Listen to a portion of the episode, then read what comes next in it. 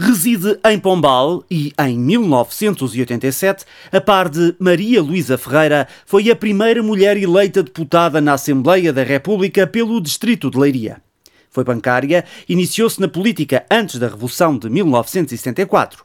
Em 1975 foi candidata à Assembleia Constituinte por Lisboa. Em Pombal, foi vereadora e deputada municipal. Em meados dos anos 90, a arte da pintura seduziu-a. Estudou um curso rápido na Faculdade de Belas Artes de Lisboa e fez várias exposições no país e fora dele. É igualmente dedicada à escrita, seja em livro ou em artigos nos jornais. E na Universidade Sénior de Pombal ensina técnicas de pintura e história de arte. Ercília Ribeiro da Silva em sua casa, recebe-nos para mais uma edição do Memórias da Revolução de Abril, um podcast do Região de Leiria que procura resgatar alguns testemunhos pessoais sobre um dia que, há quase meio século, deu uma guinada no rumo e no destino do país.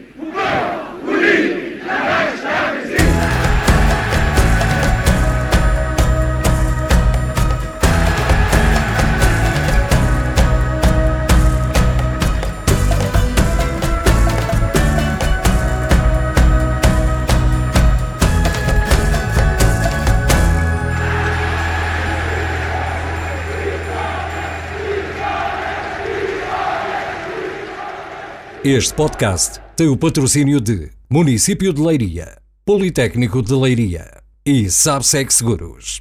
Obrigado por ter aceitado o nosso convite. Um, era uma jovem quando a Revolução aconteceu. Recorda-se desse dia? Muito bem. O que é que se recorda desse dia? Olha, recordo-me que na altura foi para mim e para, minha, e para o meu marido dos dias mais felizes da nossa vida. Já tínhamos o nosso filho e ele, eh, claro, em primeiro lugar, estaria como o dia muito importante das nossas vidas, mas aquele foi um respirar de liberdade. Uhum. Estava em Pombal ou estava... Estava em Lisboa. Estava em Lisboa. Estava em Lisboa. Acredito uma coisa, uh, quando nós. Uma série de peripécias até nesse dia, mas não vale a pena talvez contar. Esteja mas acontece que hum, nós, eu pus o rádio, nós tínhamos um rádio, não, não tínhamos ainda televisão, uhum. comprámos por causa disso. Uh, e tínhamos um rádio uh, com umas colunas e pusemos as colunas nas janelas para se ouvir o hino nacional. Quer dizer, a sensação que nós tínhamos de que o hino nacional era uma coisa tão importante, nunca o tínhamos tido até ali. Foi, foi um dia emocionante, posso dizer, uh, porque foi uma coisa que não. Embora já estivéssemos à espera, porque, como diz aí, nós já nos dedicávamos um pouquinho, ligeirinho à política. Ah, e, e, e, e já, sabíamos, e já sabíamos que Algo, algo se preparava. Algo, algo se, se, passaria, até porque já tinha havido aquela pequena intervenção a 16 Caldas, de março, uhum. que não tinha corrido bem, e portanto quando nós saíamos para trabalhar, saíamos de manhã, e, e quando isso foi, aconteceu, foi uma coisa, quer dizer, uhum. não, não, não, não, não tem explicação, sabe? Mas isto porquê? Porque percebeu porque que nós, o regime nós, ia mudar? Porque nós ansiávamos ansiávamos, olha, era o povo, o povo simples que não queria a guerra. Nós, nós sabíamos, eu, por exemplo, tinha tido um filho, o meu filho tinha quatro anos, e eu já estava a pensar como é que eu hei de fazer para ele não ir para aquilo. Uhum. Está a ver? Exato. Portanto, só a guerra era uma coisa horrível. Eram as mulheres que iam os maridos, ou iam os namorados, ou, ou iam os filhos as mulheres ficavam de luto. Olha que havia, havia mulheres que se vestiam de luto. É uma coisa, era uma coisa eh, pavorosa. Isso num aspecto. No outro, é evidente que nós estava, eh, éramos jovens e, e queríamos outra vida, sabíamos que, que se vivia de maneira diferente por toda a Europa exceto aqui em Espanha, que em Espanha Exato, também havia a ditadura. mas tínhamos aquela ânsia de, de poder viver como, vivem, como vivem os outros povos e, e estávamos trancados. Há pouco referiu uh, que, efetivamente, antes da Revolução já tinha alguma atividade política. Como é que surgiu esse interesse? Olha, uh, é assim, o meu marido... Uma atividade política que calculo eu que não fosse, pelo não. que me diz, alinhada nada com o regime, não é? Não, não era, não era, mas, mas era assim. O meu marido... Um, ehm, sempre, desde muito jovem que se interessava por política, porque ele uh, tinha uns 12, 13 anos quando foi uh, a candidatura de Humberto Delgado. Hum. E ali na aldeia dele, que é uma aldeia ali de Soura, uh, fizeram um, um, um programa escondido de maneira a, a, a poderem eh, ter votos a favor do Humberto Delgado. E ele, com, com essa idade, era, digamos assim, o moço de recados. Era ele que dava os recaditos, era ele que ia tal aceito, era e aquilo começou a despertar nele eh, aquela questão. E então, quando eu comecei a namorar, eh, eu que não tinha nada me dizia, que a minha família nunca se interessou por isso, e, e ele então era uma coisa que só se falava de política em casa e, e portanto eu depois comecei a despertar. Uhum. Na altura nós começámos a acompanhar Sá Carneiro hum, nas suas intervenções públicas e, e o grupo dele.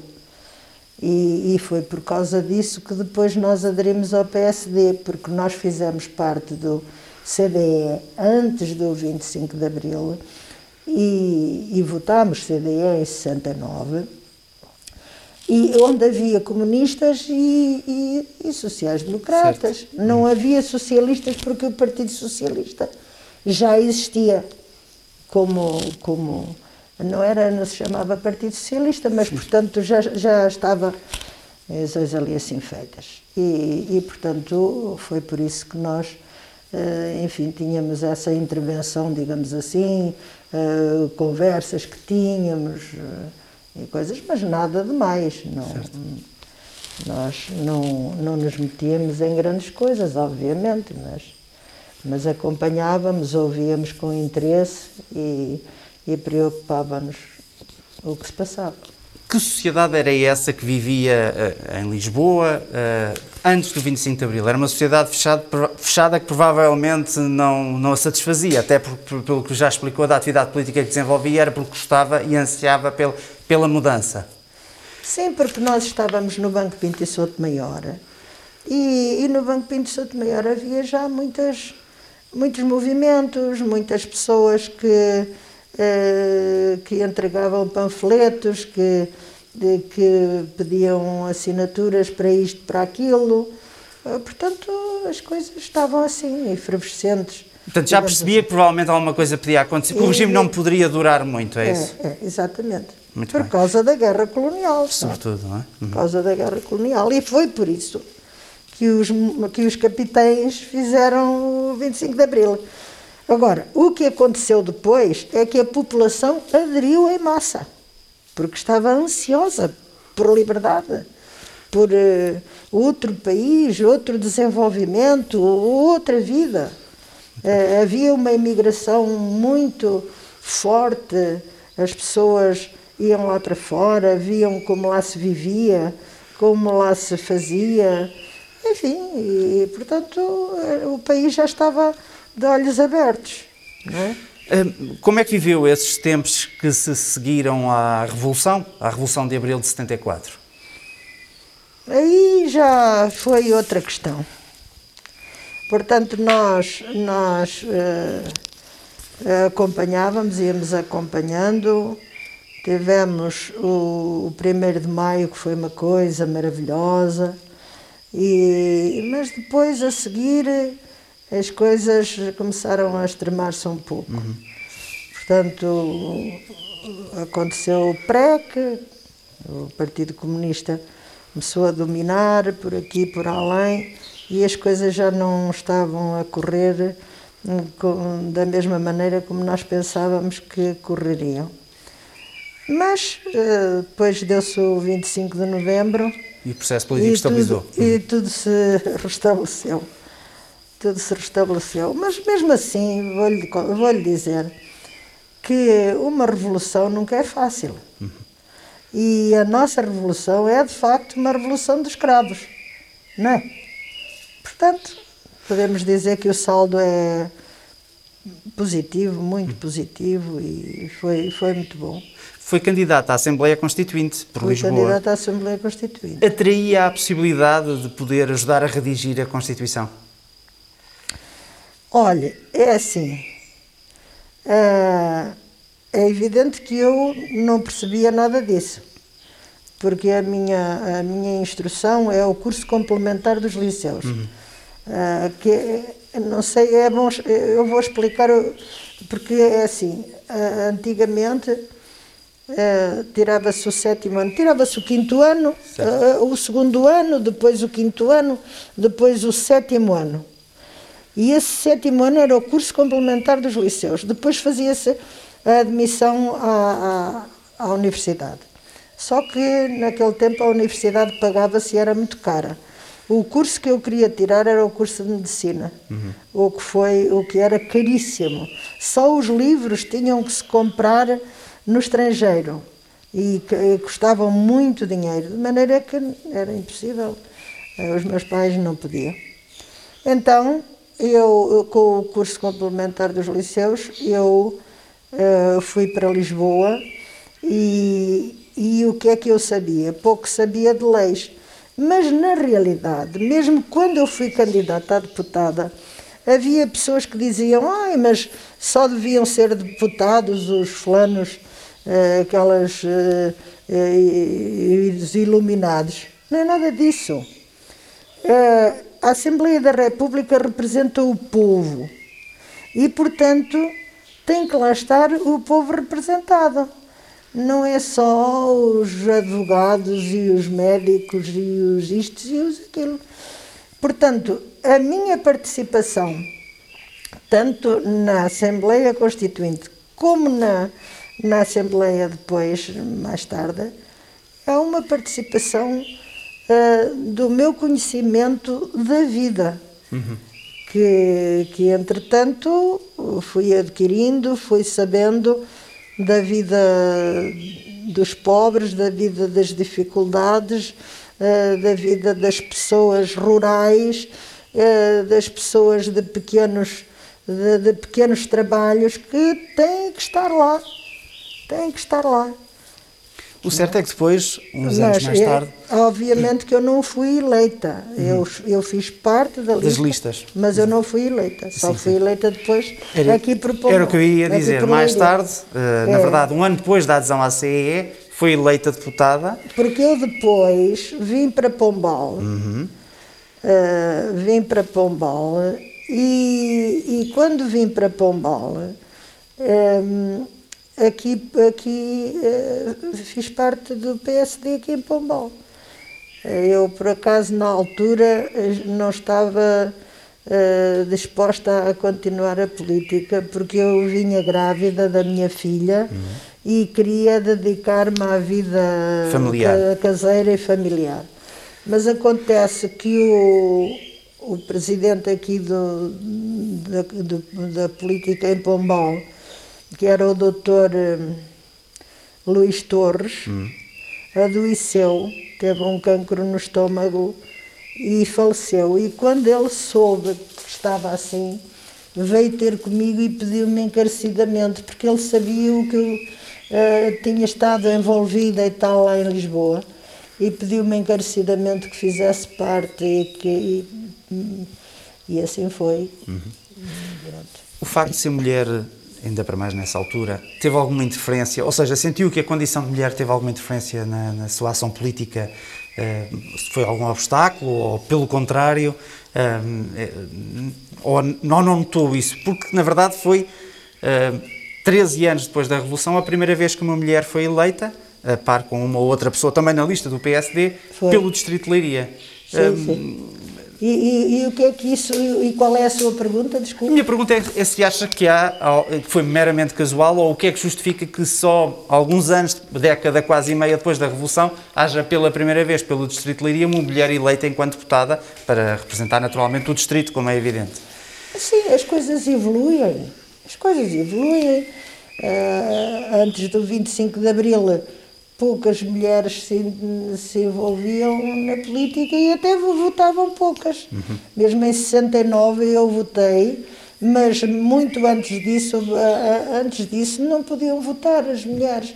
As mulheres tinham que pedir autorização aos maridos para sair Sim, do, do, país.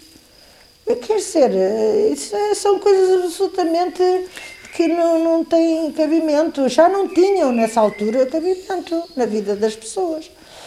E, e, depois, claro, tudo tem a sua evolução e, e eu, uh, dado o meu trabalho uh, a nível local e distrital, uh, os meus companheiros acharam que eu que poderia ser fazer parte das listas e, e pronto, e, assim e depois foi, é? fui eleita. É claro que também, nessa altura, foi eleito o professor Cavaco Silva e ele fez, fez como que, porque nós em Leiria eh, tínhamos cinco deputados eh, apenas e, e passámos a ter nove deputados exato, exato. nessa altura. Acha que, eh, ainda para mais, teve essa função de deputada pelo Distrito de Leiria. Acha que a região, o balanço que faz nesta altura, aproveitou bem as oportunidades do processo democrático? A região, quando digo região, digo Leiria, Distrito, Pombal também, onde teve também a ação autárquica. Olha, Ou seja, que balanço é que faz, não é? Sim. Olha, hum, nós podemos dizer, oh, há muitas coisas que podiam ser feitas e não, e não se fizeram, ou fizeram-se outras há, sempre, há sempre situações que podem ser vistas de uma maneira ou de outra. O copo está sempre meio cheio ou meio vazio, não é verdade? Agora, a verdade é que não tem comparação o Portugal de hoje com o Portugal de antes do 25 de Abril, de há 50 anos. Com todos os erros que se tenham cometido, com uh, os problemas que nós temos enfrentado e, e, vamos continuar a enfrentar, porque a vida é assim mesmo. Uhum. Agora, uh, o podermos estar aqui e eu poder dizer aquilo que, que penso, sem estar preocupada que o Senhor me vá aí fazer mal de alguma maneira, é uma coisa maravilhosa há de facto um país Agora, antes e depois temos, que é bem diferente, temos, não é? Ouça, a coisa, a coisa melhor que se fez no nosso hum. país foi o Serviço Nacional de Saúde.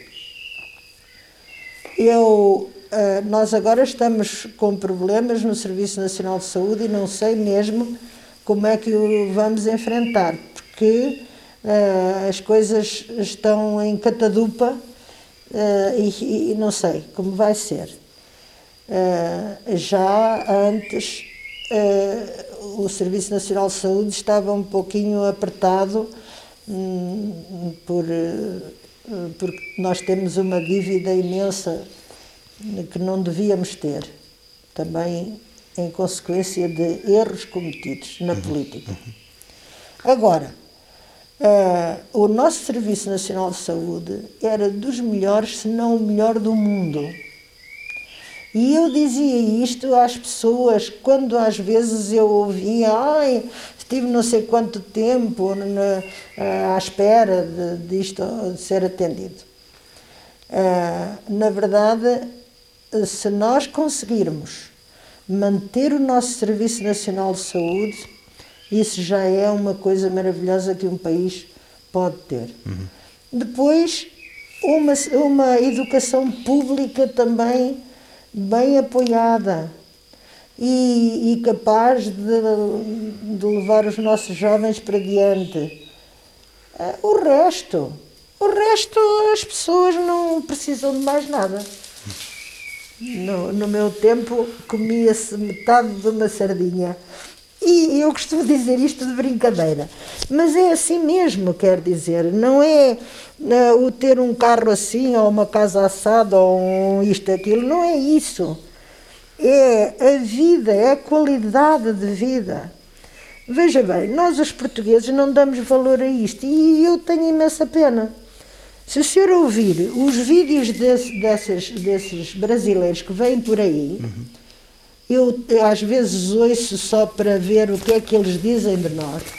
Eles estão encantados pela qualidade de vida que nós temos, pela segurança de, que nós temos, pela saúde que nós temos. Até as pessoas vêm e, e e, e são atendidas com maior dignidade, sem problemas, nos hospitais, fazendo agora as reservas da situação. Com certeza. Uhum.